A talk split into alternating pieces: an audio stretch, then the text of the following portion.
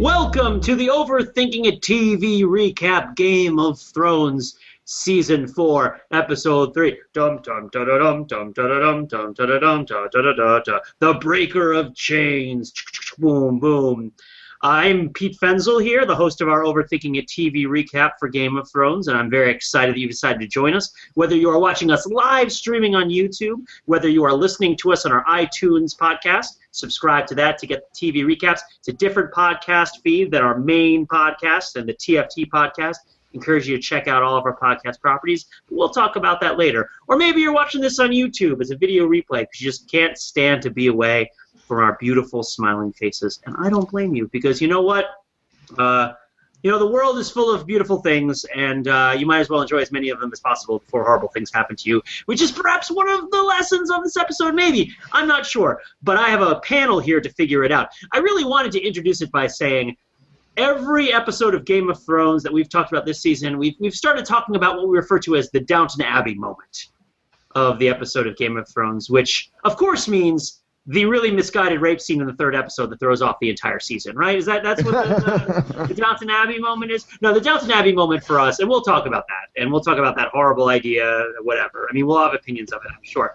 But we like to start by talking about a scene in the episode that expresses something that's kind of sideways to the main narrative thrust of the episode, but gives us a way of interpreting, a doorway into what's happening, a sense for what's taking place in the episode. So without further ado, I'd like to sort of run through our powerful panel of three tonight, counting myself, and I'll ask Shana Malowski. Shana, how are you doing? I'm okay, Pete. How are you? I'm good. You sound okay. You sound all right. Were you pleased with this week's episode? I would prefer not to be talking about it, honestly, but because I vowed I would be here, and I'm not an oath breaker. I do not break my vows. So Here I am to talk about this episode. Yeah. Look, it should be the aspiration of every contemporary television executive that after they watch a show that you spent $6 million an episode on, they say, I really wish I didn't have to talk about it because of my hobbies. That's really what you're shooting for, is, in this age of social, going global, going viral. It's just people being like, I'm really uncomfortable saying anything about what I just perceived. But anyway, do you want to step back and give us your take? Is there a doorway for you into the episode, or is it just all about the problem? Presumably the one big problematic scene. But did you see anything else that you wanted to sort of see as an avenue to understanding? Yeah, sure. For me, the Downton Abbey moment or scene was when the Hound and Arya left that guy's house, and the Hound had stolen his silver, and Arya was like, "What the hell, dude?" And the Hound said something along the lines of, "Look, this is a crappy world we live in.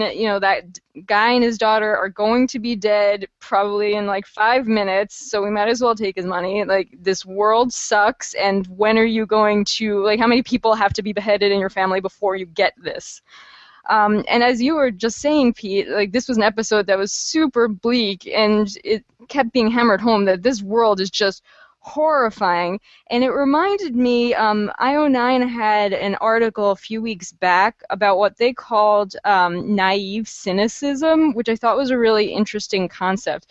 And it was about this idea that there are writers and readers, especially of science fiction, fantasy, but really anything, who have sort of started to believe that if a work of art is super grim, that makes it more realistic than any type of art that isn't totally grim. Mm. And I think a lot of people kind of subscribe to that theory. I don't. But it does come up when people discuss the gender and racial politics of Game of Thrones. That's sort of what the commenters like to say, this is realistic, this is the way things are.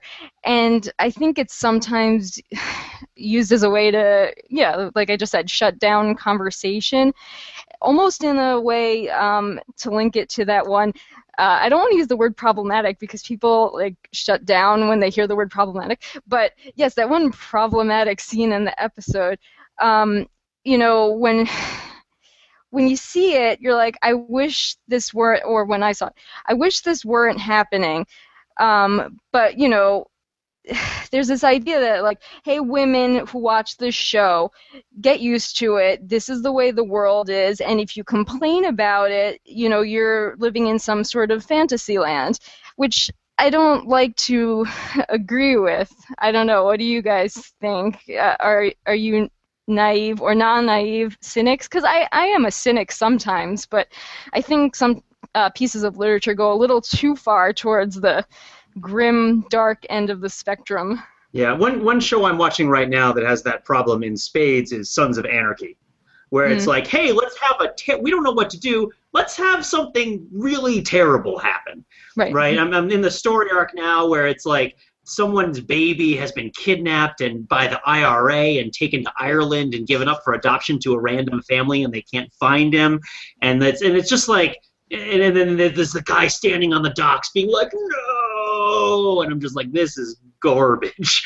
Like, this is not, I mean, you know, yes, human trafficking is a real thing, but it's like, you know, I didn't tune into a story about, like, the, you know, the gritty lives of the motorcycle gang in order for them to be like, the terrorist took my child. You know, it's just like, I imagine that probably doesn't happen very often to people in motorcycle gangs. I don't know. I mean, obviously reality is not what we're aspiring to. Anyway, Matt, but yeah, did you have a, Matt, so you have a choice now, Matt. You can either, I have some Unisom here, you can take the blue pill, right, which is that you answer Shana's question, or you can take it matches your shirt. Or you could take the, like, the old Good Time Emporium token that I have, which is a defunct indoor amusement park here in Massachusetts, and answer my question as to what you see as the doorway into the episode. Which way are you going to go? I could take this yellow highlighter here as well, or this novelty ruler from a company somewhere. I'm going to do both, right? I'm never I'm going to pop both pills and hope it's going to be a great night. So yeah, it's I definitely, I mean, I don't know. Internet commenters are the worst, Shana. I agree wholeheartedly with you. But you know what? Most of them are 14-year-old boys. So I hope it helps, you know, not to take them seriously, to realize that, like, though they create a toxic and hostile and awful environment, you are in pretty much every way superior to them. Oh, thank you. You know, and they are in fact jerks. I don't know. The internet, like, there are no good internet comments about this, the rape of Cersei by Jaime in Baelor Sept in this episode. There are no good articles about it. I like the one on the AV Club, and I'm not just saying that for reasons. But the AV Club one was okay, but I think the AV Club one suffered from a bit of an all men are Socrates fault in its syllogism, right? Where, like, there seemed to be implied in the logic that, like, This is the second sort of extra rapey departure from the books. This is the there have been other departures from the books. Several of the other departures from the books are because we're shoehorning in more TNA and more exploitation of boobies to court the all-important, like, crass bro demographic. Therefore, the rapier of the departures from the books is also to court the crass bro demographic, because crass bros like things extra rapey, right? I think it doesn't quite add up. Right, and it's not clear. We can't really know what as they say on the AV Club, the HBO CEO of tits is really going for. Right. The you know, there's like a correlation. There's like a, you know, because tits correlation does not equal tits causation. Just in case there are people watching our recap or listening to our recap who aren't aware of what happened at this, with the sort of the meta narrative around this episode. Well, so the internet went crazy. Well, I mean, can I explain, like, what the show, like, what happened in the show relative to what happened in the books? I think that's important. Yeah, sure. I guess there are people who don't watch the book, who don't read the books, who watch our recaps or listen to them. So that would be fair. I have a Downton Abbey scene, Pete. Though let's follow this out, because this is what's on everybody's mind. Yeah. So we may as well go where the clickbait is. Yeah. So basically, what happens is that in the books, when Jaime returns to King's Landing and finds that Joffrey has died, so he returns a little bit later, he meets Cersei at Joffrey's, lying in state event, and they have a really forced, really rough, not very affectionate sex scene right there with the body. But then while it is definitely, semi weird, coercive in certain ways, there's an undercurrent of violence to it, it is ultimately consensual. And that is a pretty big difference. I believe the quote, I could get the book, was, yes. Do me now, Jaime. Yes. Do me now. Put it in. Do me now. So I would say enthusiastic consent, at least at that point in the novel. Yes. So what happened in the show is they start with the rough part of the scene, right? They start with the rough part of the scene that's in the books where it's don't do this now, blah, blah, blah, blah. But they don't get to the Cersei being put it in me. They cut it, or it's not there, right? It's not there. She's pretty sobby and no, it's not right. No, it's not right is the thing she keeps repeating over and over and pushing him away. It's the same thing that happened to Daenerys on her wedding night, where it's very clear that in the book she's sort of gone on this journey from being very frightened to being enthusiastic about consummating her marriage. She was a child. Let's just throw that out there. But yes. Sure. Yes. Not the first child bride in the Middle Ages, Shana. It's a rough world. Come on. It's a. Absolutely. Still, within the context of her own subjectivity, which is what we have access to in the kind of third-person, extremely close narrative and that point-of-view technique that the books have, she goes on a journey, or she experiences a journey to being, on board with it. On board with what I was looking for a word. You sound like Dan Savage when you say enthusiastic, right? But I want to. I guess there are worse things, but to being down with going down. Right. And this is the second time that this has happened. I guess it makes it worse, and there, right? And there is there maybe is this heuristic of the worst thing is the most convincing thing. I don't know. It sort of troubles me. I'm not sure that there's a lot we can say about it other than It happened. Here's the difference between it and the book, and it's troubling. I'm not sure there's a generalization that we can pull out of this choice in the adaptation, even though it's been made twice now to get the to take complex scenes and complex sex scenes and in a way make them simpler, right? By making them clearly violations rather than being a very thorny, difficult interaction between people. But it wasn't clear to the people who made this episode, to the writers, and maybe the director, I don't remember, on Alan Sepinwall's website on HitFix, he had talked to them, and they were the scene started out as maybe non-consensual, but by the end, she was totally into it. So I'm not sure they were trying to make it more simplistic. It definitely came off that way, and I'm kind of disturbed that what they thought they were showing was some sort of, wonderful sex scene. I don't know. Well, I read also where Nikolai Coster-Waldau, who plays Jamie Lannister, said it had a similar sentiment, and this leads me to think that they must have shot the whole scene and chopped the end off of it in editing.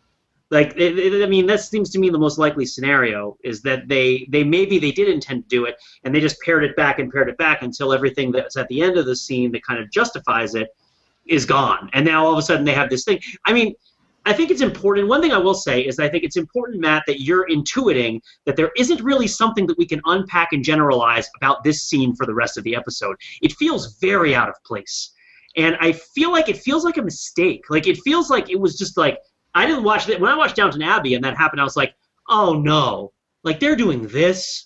Like, really? Like, oh, when I watched this and I was like, why? What is happening? Like, why is this taking place? Now, maybe that's because I already have an expectation for where the narrative is going, but it really felt like it was an error.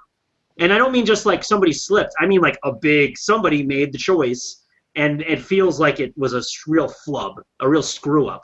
And I would not be, you know, so go ahead. Oh, sorry, Pete. I think it sort of makes sense in the context of the episode, but in the context of the whole narrative arcs in season one, it seems like a huge flub. In this episode, they mentioned rape, or they didn't actually mention it. They alluded to rape like 4 or 5 times, you know, with that religious guy and his daughter, like, oh, don't want her to get raped, and Sam is sending Gilly away because we don't want her to get raped. There was mention after mention of women having to be protected, or little girls having to be protected because there are rapists everywhere, and they're really bad, which is interesting when you compare that to Jaime, who's, you know, over the past season at least, supposed to be sort of heroic. I mean, yes, he has sex with his sister. He did throw Bran out the window.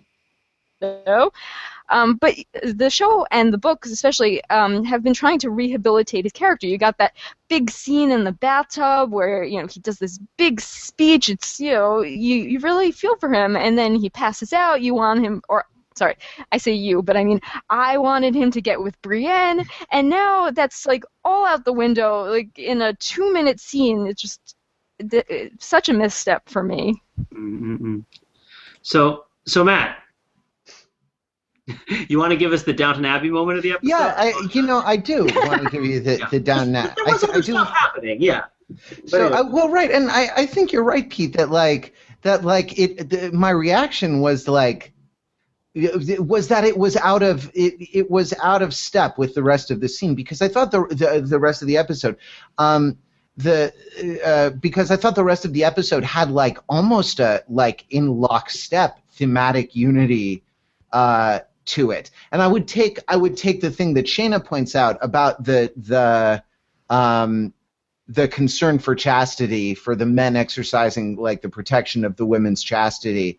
And sort of say, I would posit that is a special case of the slightly more general theme of the episode, which for me was about relationships of custodianship or agency, and protecting safety, protecting chastity, and sort of protecting the interests another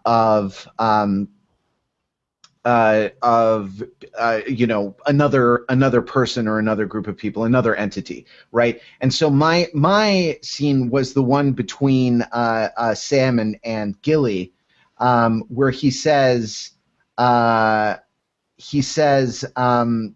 worry about you," and Gilly says, "Thank you for worrying about me," right? Yeah. And they're plucking birds. Getting quills out, either to get them ready or to get quills to write with or something. They're pulling the feathers out of birds, and they're at Castle Black. This is before he takes her to Mole's Town and makes her the maid in the brothel. There in here, yeah. Right, exactly. Which is nice. It's very progressive that they offer that benefit for their prostitutes, right? They're a unionized, employee-owned brothel or something like that. The prostitute lessons in this episode are like managerial and about human resources, as opposed to like touch her butt, and, like not butt. Fair wages for fair work, Pete. Yeah, indeed. Oh man, did it make anyone else think of Skyrim? Honest pay for honest work. Am I the only person? Oh yeah, that. Well. Yeah. But someone got an arrow in the head, but I didn't see it. I thought it was the knee. I thought it was the. No, the I know. Knee. I face. I was an adventurer like you, but then I took an arrow in the face. Yeah, from your grit, right? Like, you know, back in full badass mode. Not civilized at all by her encounter with Jon Snow. She's still as wildling as ever. Yeah. Wild hearts can't be tamed. I'm going to go jump a horse blind. It's great. So I actually have a list that I made that is really a dozen, maybe 18 items long of all the different permutations on this relationship of custodianship or agency, and it begins with Dantos spiriting Sansa away, goes through the many-pointed star of Fustercluck at Baelor Sept, where where Tommen is catechized by Tywin about what the most important aspects of a king there, and you see Tywin exercising sort of agency and custodianship of Tommen, and actually kind of ripping him away from Cersei, taking him under his arm and literally bodily walking him away, but also sort of schooling him in what Tommen's obligations to his people are going to be, right? Was the holy king a good king? No. Was the strong king a good king? No. Was the just king a good king? No. The wise king is a good king, and the wise king is one who is willing to enter into a relationship of agency with advisors and sort of outsource his will and outsource his kingly agency, his royal agency to advisors. And then also Jaime saying to Tommen as he walks in, I'm here to take care of you. I'm here to look out for you, right? This relationship of looking out for Arya and the Hound. I mean, I could continue, and I think I will as we sort of push on through the episode, but I shouldn't let more time go on without Pete giving his Downton Abbey scene for this particular episode. It's really great to hear your take on it, because I feel it fills in some gaps on my take on it, which came from a bit of a different direction. My Downton Abbey moment, and I like to pick Downton Abbey moments that feel like they're really peripheral to what's happening in the main plot of the episode, because it's a Downton Abbey moment. It's like, oh, this tea in here is strange tea. I don't know how it will mix with the other teas, right? And it's like, oh, this is about that. It's about ethnicity. But for me, it was the moment between Davos and Shireen, right, the little girl, the little princess, where he's explaining to Shireen the difference between a pirate and a smuggler, right? And it's like, oh, and he's like, oh, well, see, if a good smuggler, nobody knows, is never famous, and all this other stuff. And he has a line where he says, your father I wrote it down. Your father lacks an understanding of the finer points of bad behavior. Right. Was the line that really stuck with me. And I liked it. I really liked it because there is, as you said, there's an element of custodianship in it. There's a custodianship between Davos and Shireen, as he says it. There's also a custodianship between Davos and Stannis, where he's like, I am kind of helping Stannis understand these parts of the world that he doesn't quite get. Right? It's important that I'm around. But there's also this aspect that I felt flowed through a lot of these relationships, and I wonder exactly how many of the relationships you pointed out, the relationships I pointed out, cover a lot of the same ground, where somebody does something that is what we would consider to be flagrantly illegal under our contemporary norms, right? Something very bad, something that's very morally problematic, something that's very legally problematic, something that's an oath-breaking thing, or something that's otherwise bad behavior, but is done for sort of a necessary reason. Right, or is done sort of in service in a sort of clever way that kind of gets around some of the reasons why it might be bad, right? So a good example of is Littlefinger, right? Littlefinger absconds with Sansa after plotting this assassination of Joffrey, and it's pretty clear that Littlefinger understands the finer points of bad behavior, how to go about doing this. How I'll go about doing this thing. Lady Oleana with Marjorie, right, is how, okay, this king was easy, the next one, this king was hard, the next one will be easier, right? This idea that she understands the finer points of how to deal with, the necessary evils. So, so I guess I'm sort of halfway between Shana's take on the episode and Matt's take on the episode with regards to the Hound in particular, where, Shana sees the bleakness and the murder that the Hound has to undertake in this hostile world, which is totally legit in what he's talking about. And Matt, you're seeing the custodial relationship where the Hound and Arya are caring for each other, or the Hound is kind of trying to rooster cogburn aria, which is how my dad explained it to me, that he's like, it's like a True Grit situation when I talked to him on Easter. And in the middle, there's this idea of like, the Hound is doing bad things, but he feels like he's doing them in like a clever way that implies an understanding of how they work, and that is going to lead to outcomes that the Hound wants. I mean, for me, it culminated in the end of the episode, which, you know, we don't want to get spoilery about it, but was very intense and portentous with the chains, like the broken chains clattering out of the barrels that were hurled by the catapults over the walls of Meereen, right? And this idea that it's like, I'm going to violate all of your social norms. I'm going to break all your chains, break all your laws. Right? So because to me, the breaker of chains is somebody who doesn't obey the rules. It's somebody who doesn't obey like the moral codes that they're supposed to be obeying. And is that a good thing? Sometimes it is. Sometimes it feels like a good thing, but it's also kind of a bad thing. I don't know. Sure. I mean, well, and it's this idea of like relationships of custodianship and agency are not always positive, right? Like slavery is a relationship where, you know, custodianship and agency are sort of violated. Mm-hmm. They're at the sort of other end of the spectrum from the very positive. In terms of affect and in terms of like how it functions, the very positive, I worry about you. I like it that you worry about me. It's nice to be worried about. You know, I don't think the slaves of Meereen are pleased that their masters worry about them. You know, and that Daenerys gives them new cause to worry. New cause to worry now, right? So it seems, I mean, like sometimes there's sort of a typology. Sometimes episodes of Game of Thrones function as sort of an anthology in which we see all the different types of a thing.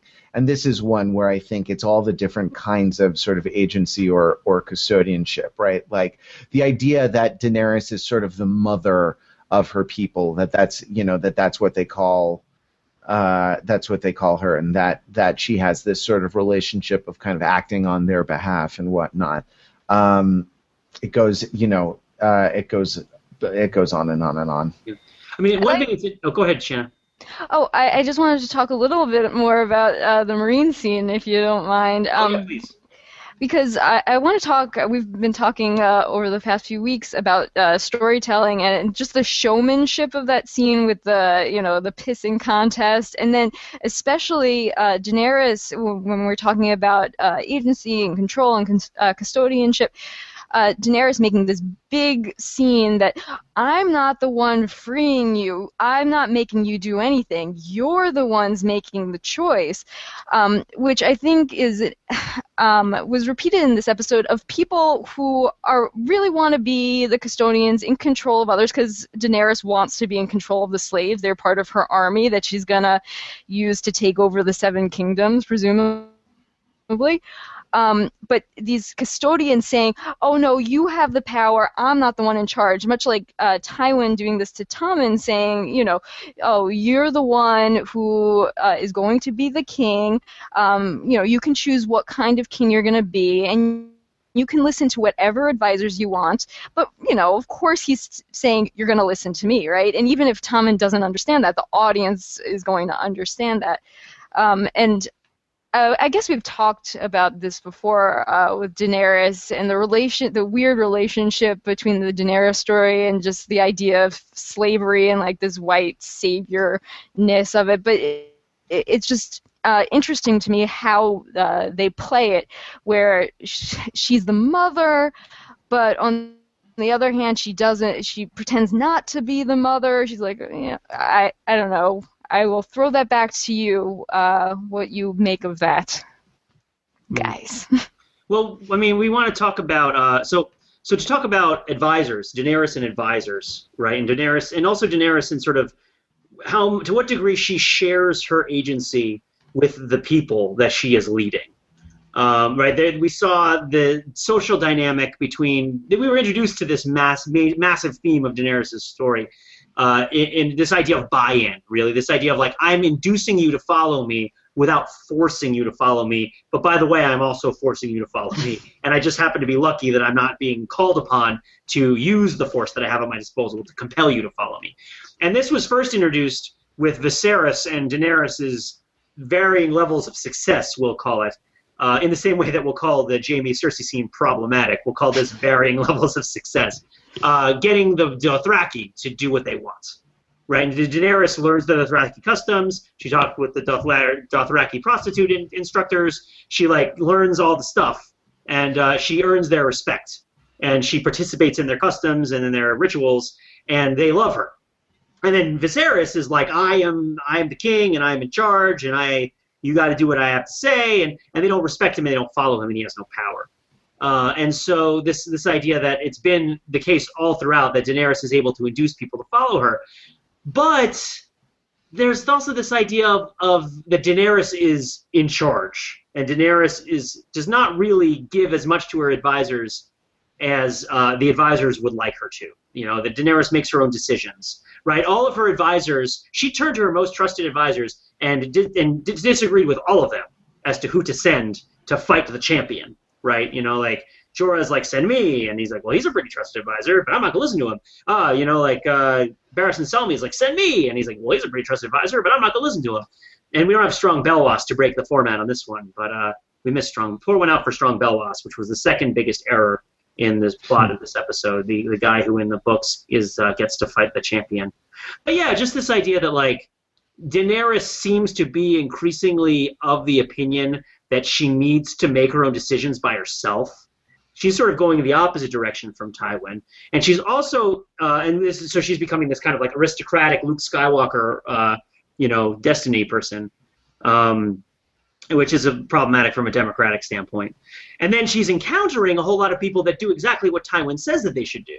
Like the 13 of Karth, right? That they must be very wise because they're all advisors to everybody else. And some of them have magical clone advisors that also help them and stuff, you know, and like the people of Meereen, you know, they certainly are very sophisticated and must keep counsel as they all sit in their sarongs or whatnot up on the walls up there. The Yunkai, the slavers of Yunkai are referred to as the wise masters. I don't know if they say that in the show, but that is their name in the books, the name of the slaver class of Yunkai, which is, of course, the dude who Daenerys scares with the dragons. You know, he's like, well, I killed the guy in Astapor and I kill you too. And he's like, ah. So yeah, so Daenerys seems to be going the other way from Tywin, at the same time that she's also kind of like Mighty Whiteying it. I don't know, Matt, what do you think about it? About Daenerys the Great White Savior, or about Daenerys' thing there? I mean, I thought that the particular genius of what she said was that she used their points of vanity, or she used the things that they were bragging about, that these three men were bragging about, or two men, I guess, because the third one, to break the pattern. Why do things happen in three? Because it takes two to set a pattern and one to break it. She is the two who set the pattern. She used their own reasoning against them. Like, I've never lost in single combat. That's why I need you standing next to me. You know, I've been with you from the beginning, and I need you to continue with me until the end. Right. When in fact her real aims are ulterior to this, which is, you know, she wants her some sexy Daario, you know, to go do some sexy killing, right? And like, did you notice? It seemed to me that she had like sexy face on. She was doing not totally duck face, but sort of I don't know, sort of model face a little bit. Like, let's see if I can do it because we're on a YouTube video and this is. You know, it's a thing. Smize us, sorry. You know, and if you're listening on the audio recap, that's why you need to watch the YouTube videos of these things, so that you can see. You know, that was like that wasn't a full blue steel. That was like La Tigra. You know, it's a softer look, more for catalog and stuff. Cannon, do you want to give that a shot or no?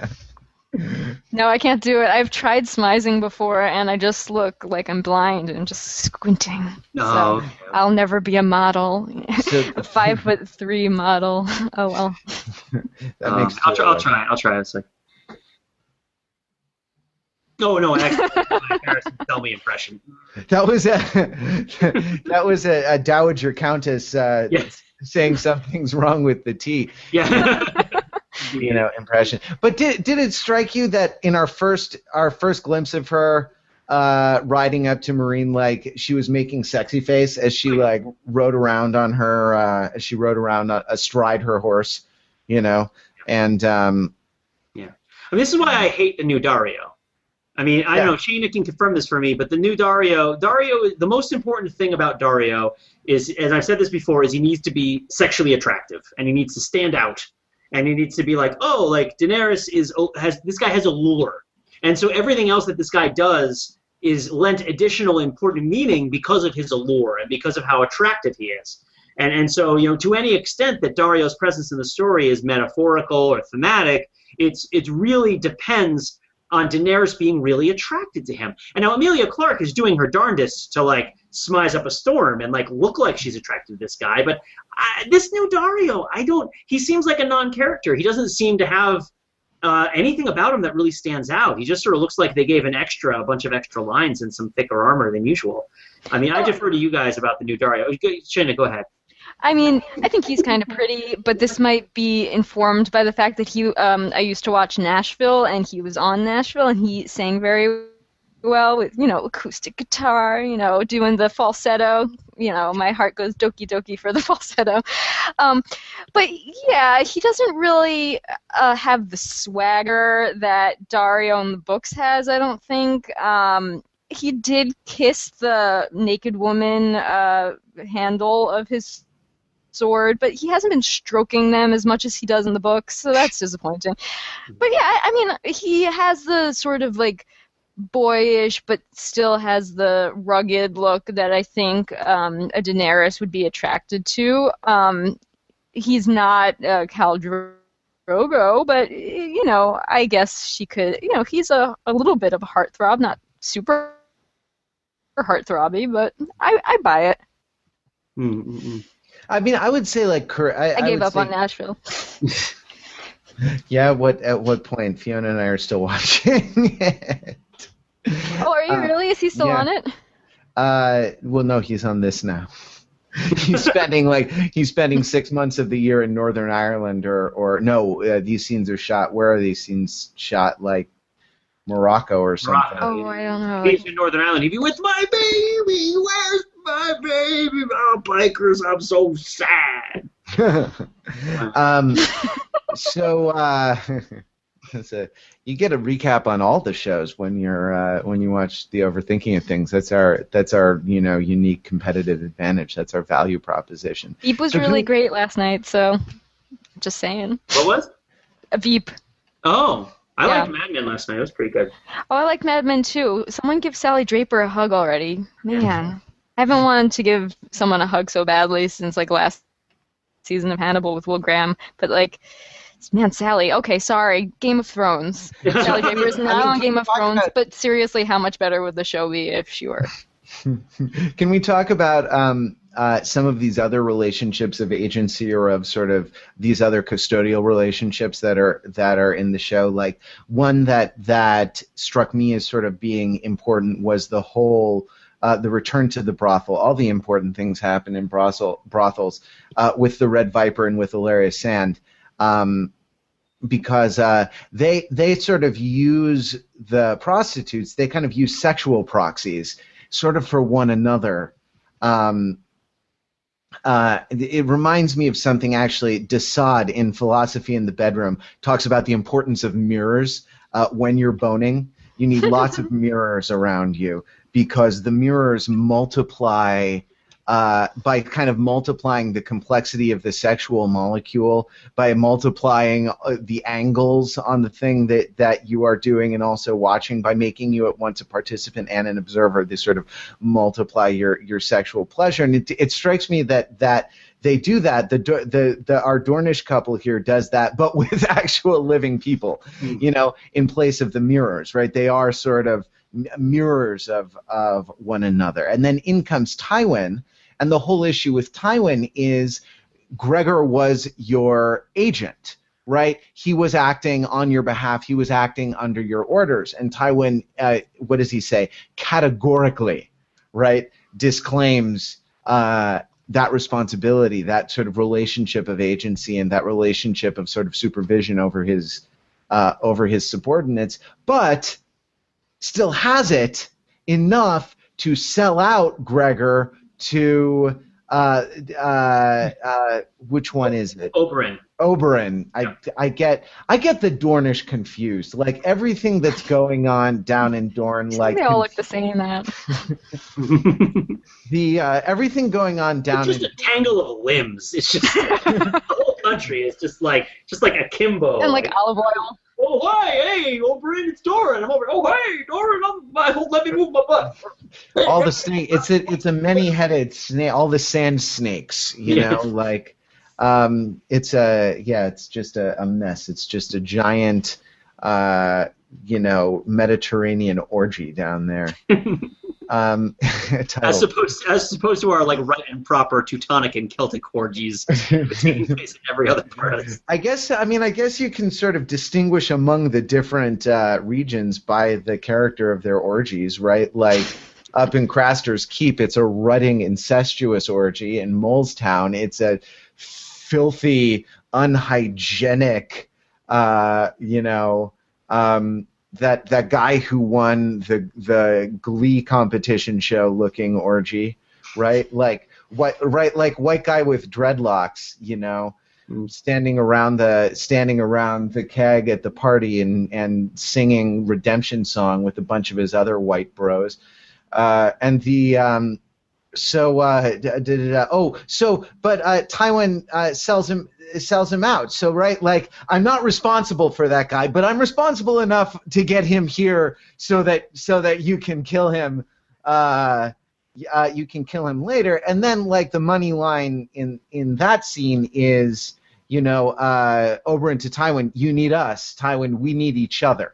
Right, so there's this relationship of sort of mutual dependency, of interdependency, that's looked at as dyadic, right? All these things, I think it's important that all of these things are dyads. They're not looked at as sort of large groups of people or large segments of society with their forces, productively in tension in a kind of détente. It's looked at as a series of dyads. Where one person is sort of looking after or kind of farming out their interests, in order to have productivity. I mean, at the beginning, when Tywin says to Tommen, who are you going to choose between the Lord with the land army or the Lord with the navy, and they're going at each other. It's conceived of as being like two households, both alike in dignity, right? It's conceived of as being like adjudicating among, or between rather, members of a dyad, between two, among three or more, adjudicating between two and intervening in a dyad. So these relationships, and then finally the one that I want to, the Night's Watch and the Wall and their custodianship over the whole realm. Of Westeros, and then finally the one that my last one that I thought was sort of interesting was Podrick and Tyrion, who have a great scene here that's extremely touching and kind of heartbreaking in a way because Tyrion actually is a good agent for a good custodian of Pod. Though Tyrion is himself in this kind of custodial relationship with the state, being locked up, and Pod, his squire, is supposed to be sort of his agent, looking out for his interests, and has been sort of constrained in his ability to do that. He can't take care of Tyrion completely, but still smuggles in some pens and paper, still smuggles in some sausage and hard cheese, and But Tyrion says, dude, what are you doing? Sell me out. There'll be there's no other move for you here. And so Tyrion, in fact, like putting Pod's interests first, acting on behalf of Pod, or giving Pod permission to act on behalf of Podrick, in doing that. I don't know. What did you guys, I've been going on for a while. What did you guys think of that scene with Tyrion and Pod in jail? I mean, I loved it. I thought, I agree, it was a great scene. I think that it was interesting to see Tyrion appeal to Pod to get him to try to rat him out, and then to praise his loyalty afterward, just to sort of reassure him that he'd proven whatever virtue he might accomplish. It's interesting because I don't really believe Tyrion doesn't seem entirely resigned to his fate at this point. He doesn't seem to be entirely despairing. He definitely doesn't see any way out for Podrick, and I guess he's sort of like willing to play things out and see how things work, but he doesn't seem to be at peace with being executed at this point, or like in having a panic or being sad. So Tyrion's in an interesting place where at one point he seems to have no options, but he also seems to not be acting like he has no options. I don't know whether that's just the resilience of his personality or whether he's just sort of good at handling himself in crises. But yeah, I can see the relationship with custodianship, and I can also see, again, the bad behavior relationship. Tyrion trying to impart to Podrick a lesson about what sort of bad behavior you should invoke, even if it seems like, you know, oh, you're really loyal, and you prize being loyal, and you're loyal to me, and I value that, and you value me, and that's awesome. But you really need to lie under oath, right? Like, and this is something that you need to do right now, and it's important. And it's interesting. Well, he's doing it sort of out of love, right? Tyrion's doing this for Podrick out of fondness and out of thanks and gratitude, right? So it is interesting that as much as this is so that's a good example of what Shana was talking about in terms of naive cynicism, right? Like this idea that, Podrick, in the naive, cynical way of looking at things, maybe Podrick rats out Tyrion because he has to.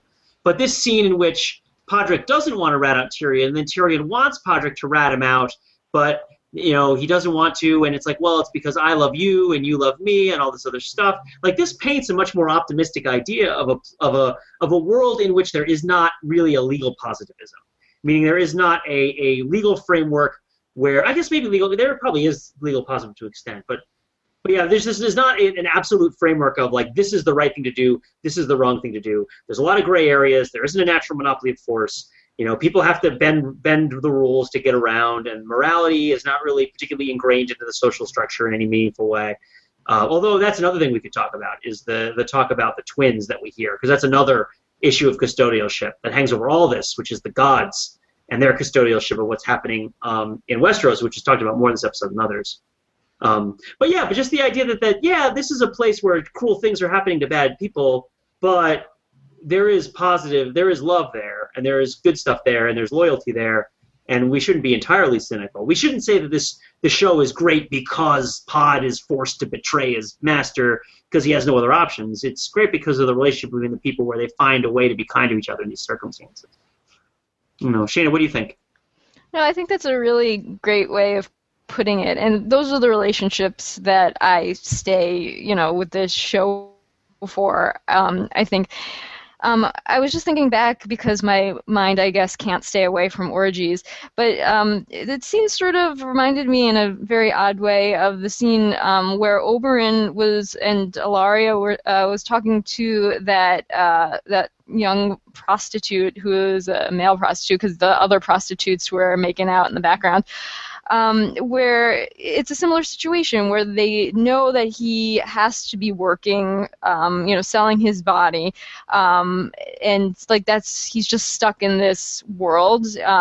He seems to be enjoying it somewhat, maybe, but they're saying like they're imparting their wisdom to him in the way of like, look, as long as you're here, enjoy yourself. You are young. One day you're going to be old like me. Of course, Oberyn isn't old at all, but you know that there is good in this world, but it's short-lived, so you have to take it.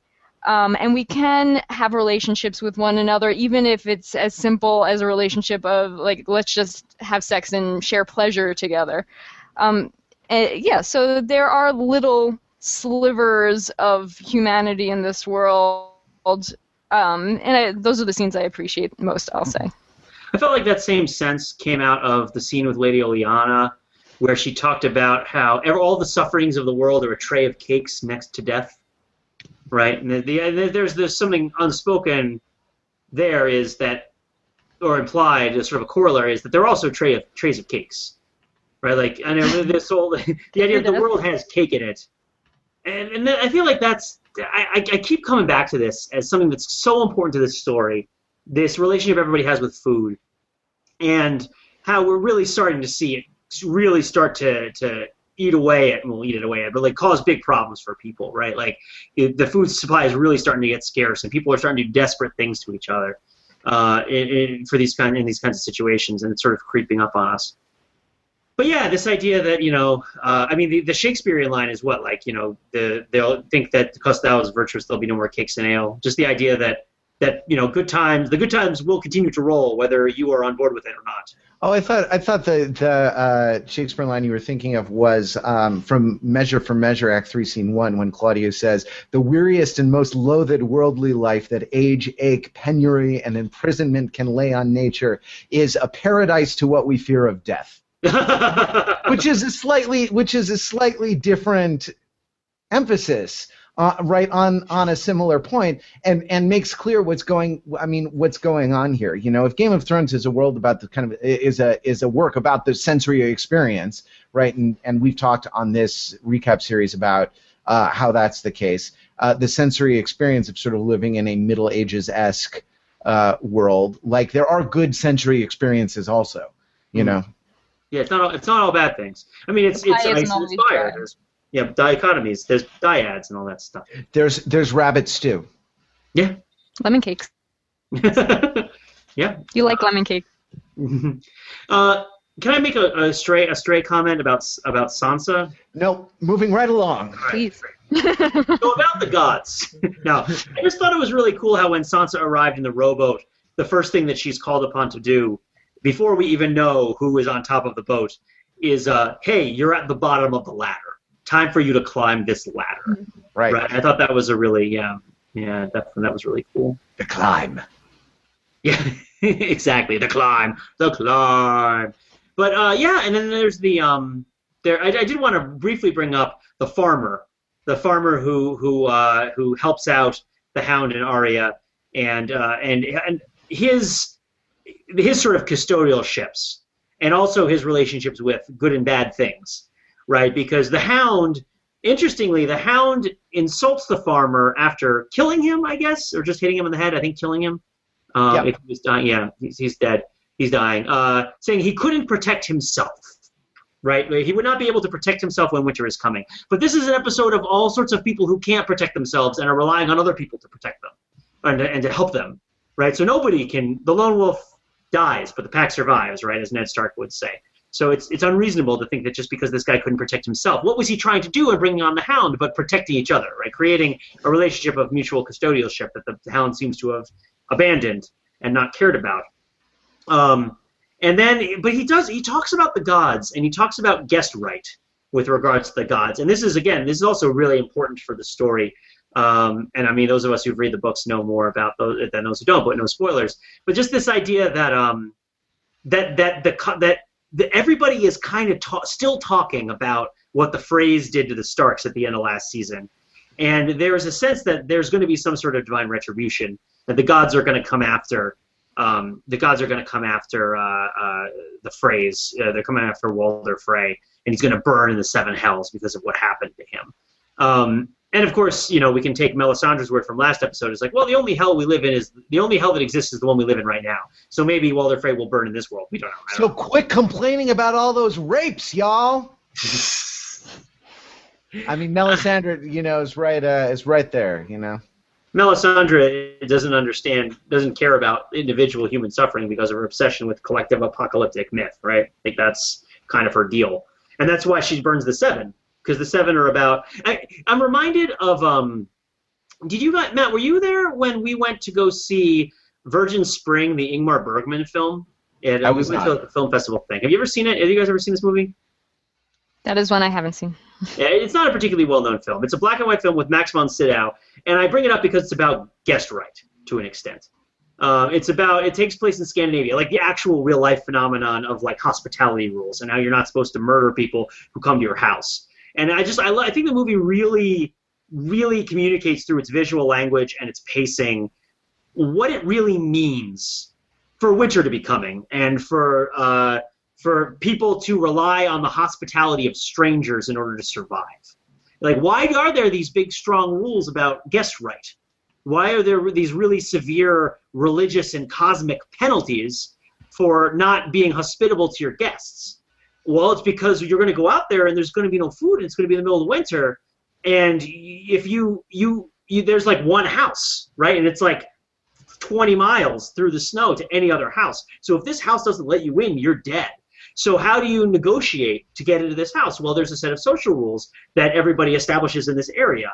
And what the movie is about this guy takes in these two wanderers into his home to keep them safe in the winter. And then he discovers that one of them has both of them have raped and killed his daughter.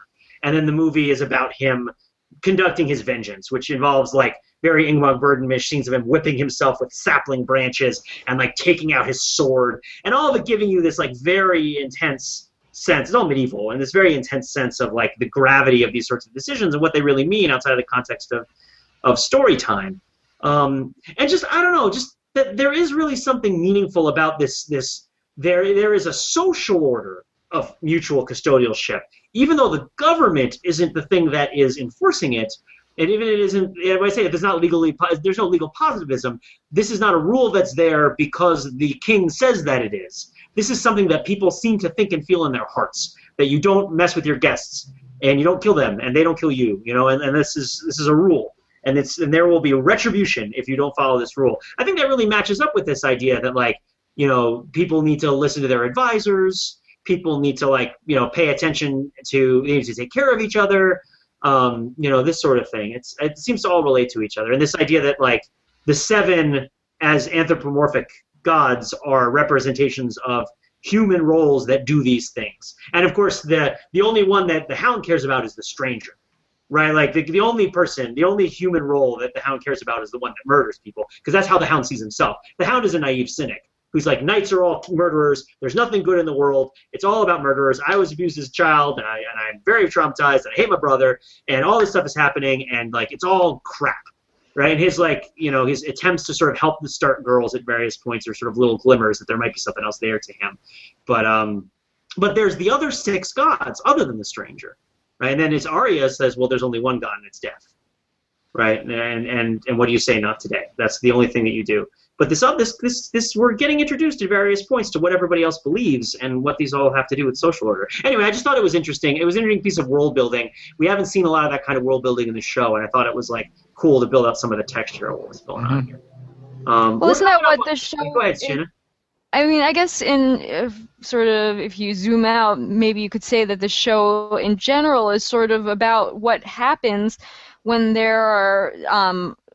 You went from one belief system, you know, from, you know, in these seven gods to multiplicity of belief systems and therefore people's, you know, customs, you know, what they think politeness is, what their morality is, how all these beliefs sort of clash and also fall away during times of war. I did want to point out an interesting fact that I learned recently, which is that in the Middle Ages, how sigils and so forth weren't only used, you know, on banners when you were in war, but actually were used on signage that you would put in front of your home, specifically so that when people were, you know, traveling through your area, they would know it was your house so that they could come and stay there for the night on their travel. So they would be told previously, oh, if you go through this town, stop at the, you know, the sign that has a hammer on it, because that is the sigil of this family, you know, that builds things, and they will be good to you because I, you know, through word of mouth, I know that they're good for you. Which it's interesting because George R.R. Martin is so about the historical details, about the wars, about the food, etc. But he actually didn't really focus on this. For him, the house sigils really only have to do with either war or marriages, you know, political machinations. So I thought that was interesting omission on his part. Mm-hmm. Although it was interesting that they asked him what house he fought for, and then when he said he fought for when Arya said he fought for the Tullys, he was welcome. Right. Not the same thing at all, not the same phenomenon at all, but interesting that there are aspects of these houses that filter through in the way people think about them. We saw it when Brienne and Jaime met the dudes in the road, and then they were going to kill him or whatever and all that other stuff. Yeah, totally awesome. There's lots of cool. I was actually showing my girlfriend the royal coat of arms of the United Kingdom today and pointing out, like, that's the lion of House Plantagenet, and that's, like, the Scottish unicorn that's been combined with it, and, like, here's the Tudor rose on Queen Elizabeth's coat of arms, and it's just really, I just really like that stuff. It's all great. So we're now longer. The recap is now longer than the episode, which is something that they strive for in the community recaps, but which I like to think our show is a little pithier than that. Well, I don't know why I would ever think our shows are pithy. I don't even know why I would say that. We contain multitudes. All right, we are voluminous. That is the name of the website that you would go to if you wanted to read more of this sort of stuff. But anyway, any final thoughts about this episode? About the Breaker of Chains? About the Nylons and the song Chain Gang? Anything? Two Chains? Breaker of Two Chains? Anybody? Oh, I don't want to get accused on Twitter of missing a Two Chains reference, because we did that once this season with Two Swords. I'm not going to miss it again. So on behalf of Ryan, who can't be here, I'm going to say, Breaker of Two Chains! All right. Matt, do you have anything to add, to contribute to the conversation before we retire to our own various nights that are dark and full of terrors? Pete, this is I'll say only that it's good to be back podcasting with you, because during this week's Overthinking It podcast, you were busy and couldn't join us, which makes it unique as podcasts go. What is that? Does that mean it's bad or good? No. It's what Tyrion says about Cersei about Joffrey's murder, that Cersei was the only person who could not be involved, which makes it unique as murders in King's Landing go. Yeah, that's true. I podcast like a crazy mom killing other people's orphans. That's for sure. By which I mean I do it a lot, and with vim. Shana, any final thoughts about the episode? No, that's about it. I just wanted to politely ask people on the internet, please don't send me hate mail due to my opinions about the rape scene. You can, and I will read them and sob. So, if you want to make me cry, you can do that, I guess. Was anyone on board with the rape scene? Like, it was awful, and it was a bad choice, artistically, strategically, like, from every point of view. It was, you know... I will say that after the episode, I spoke about this show with my dad, because we're Game of Thrones buddies, and I was like, man, that rape scene, and he's like, was it? And then I felt really bad. So I'm just gonna sit here and think about that. Well, I spoke with my dad about Game of Thrones this weekend, and one of his opinions of the matter was, like, that girl, after murdering that guy, she would be really traumatized. I'd be like, yup. See, that is realism. That is not naive cynicism. You're right. Can't say you're wrong. You're correct. Just keep watching. Keep watching the show. And I do hope that we are able to leave this terrible scene and terrible error for what it is, and that the show will recover, I hope. I heard rumors that we're going to try to retcon it. I don't even know if that's true. But whatever. I just hope this isn't the kind of game breaker that Anna Bates Gate 2013 was, because I'm sick and tired of that garbage, and I don't want any more of it. I don't want to see Cersei crying about this for the next... I would rather... See, now that makes me feel like a jerk. It's like, I'd rather she pretended it not happened. That's not what I mean. I mean, I'd rather that in the show... I think the show will pretend it. That the show... actually tells the story as it happened in the books, and it just turns out that one scene was edited wrong. I mean, that's like my best case scenario. It's funny. I mean, because, like, Cersei is one of the ways that, like, the show has had some success, and largely because of the acting, which is tremendous with Cersei, where she's kind of a shrewish harridan in the books. She's really sort of given a third dimension here, and, like, part of it is the legacy of sexual violence in her marriage to Robert, right? Like, he was, you know, she says that, you know, we never had sex where he didn't rape me, right? Like, and as a survivor of that violence, right? Like, it I don't know. It's not depicted, right? So it's sort of not exploitative in the way that a lot of the sex, like, positive and negative in Game of Thrones is exploitative. But the like, I don't know. That character has a really troubling and, like, profoundly painful history with sexual violence, and, like, disregarding that was one of the real problems with I mean, I don't know. We could go on for another length of the whole episode with problems in the scene. I think that we've all been traumatized by it, and my shrink tells me that we should just never speak of it again. That seems reasonable. My shrink is Don Draper, by the way. And so, on his behalf, I will say this never happened. It will astonish you how much this never happened. Pizza House. If you watch Mad Men this weekend, you know that sometimes Don Draper actually tells the truth, as rare as that is, sometimes. But here's what I'm going to do. I'm going to set up, if there is a desire to talk about this scene, let's have a separate thread in the forums for it so that people don't have to necessarily deal with it in the main comment thread for the podcast. Because it's just such a conversation stopper on every other aspect of what's going on in the show. So I'll maybe set that up in the forums. We'll have like a black label forbidden Game of Thrones thread that people don't have to go into if they don't want to be bothered with this nonsense. But anyway, that's the recap. You've just listened to a recap. We have been your second screen on your journey through one of television's most expensive and usually better than this shows, which is great. Now, it was, whatever. We'll talk about, relative quality is something we can discuss later. But please, if you're watching this on YouTube, subscribe to our YouTube channel. You'll get lots of great Eurovision content. You'll get other recaps. You'll get the Pop Fixture Show, other sorts of cool video content from Overthinking It. It's great stuff. I'm a big fan, and you'd be a big fan too. If you listen to this on iTunes, subscribe to do the trifecta. Make the three, right? Which is, you got the TV recap, which is this and Community. That's one iTunes podcast. You got the Overthinking It podcast, which is, 303 episodes, 6 years of pop culture discussions, just all the energy and of years of friendship and special guests and all sorts of fun stuff. You can go back and listen to us talk about There Will Be Blood. It's hilarious. And then, of course, the third one, which is the TFT podcast, which is a wonderful research project on the psychology, the political science, the literary critical analysis of art pertaining to, by, and about teenagers. Started out as a Gossip Girl podcast, has grown into so much more. Please, subscribe to all these.